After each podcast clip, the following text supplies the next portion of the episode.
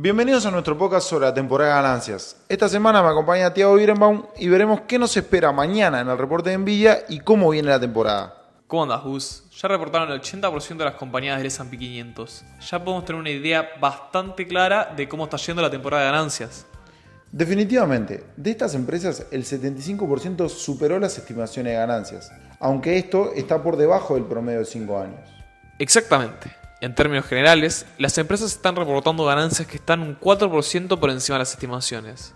Algo que era medio esperado al comienzo de la temporada, de que las ganancias sean positivas.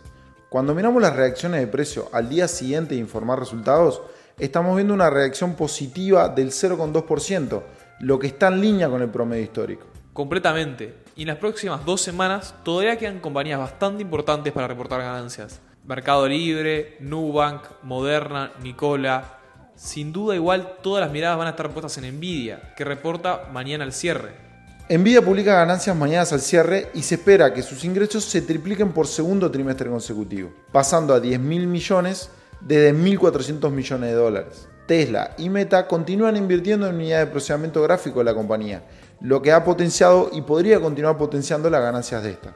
Los principales bancos no tienen duda alguna de que Nvidia va a reportar excelentes resultados. Sin embargo, todavía existe cierta precaución entre los inversores, dado que en las últimas presentaciones de ganancias las expectativas altas han llevado a reacciones negativas en el mercado después del anuncio. Sin duda que la clave estará en cómo la compañía maneja las expectativas y continúe innovando en un mercado cada vez más competitivo. Esto fue todo, nos quedan los últimos 2 capítulos del cierre del último trimestre, nos vemos la próxima semana.